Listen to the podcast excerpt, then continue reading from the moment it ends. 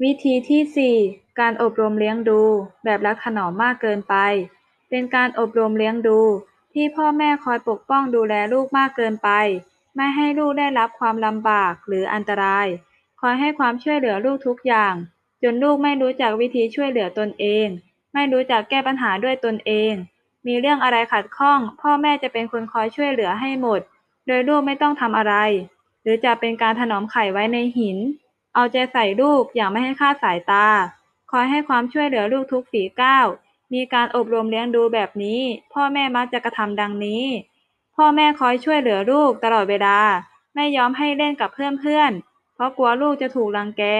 ไม่ยอมให้เด็กกินอาหารเอง เพราะกลัวลูกทำเลอะเทอะ พ่อแม่มักจะช่วยลูกทำการบ้านเสมอ ไม่ยอมให้ลูกกินอาหารหรือขนม จนกว่าพ่อแม่จะได้ชิมเสียก่อน เมื่อลูกเจ็บป่วยเพียงเล็กน้อย พ่อแม่จะวิตกกังวลมาก และให้การรักษาเกินความจำเป็น พ่อแม่มักไม่ยอมให้ลูกได้ช่วยตนเองในการทำงานต่างๆ ผลของการเลี้ยงดูแบบรักถนอมมากเกินไป เด็กจะเป็นคนที่เอาแต่ใจตนเอง ขาดความคิดริเริ่มสร้างสรรค์ และความเชื่อมั่นในตนเอง ต้องคอยพึ่งพาผู้อื่นอยู่เสมอ พึ่งตนเองไม่ได้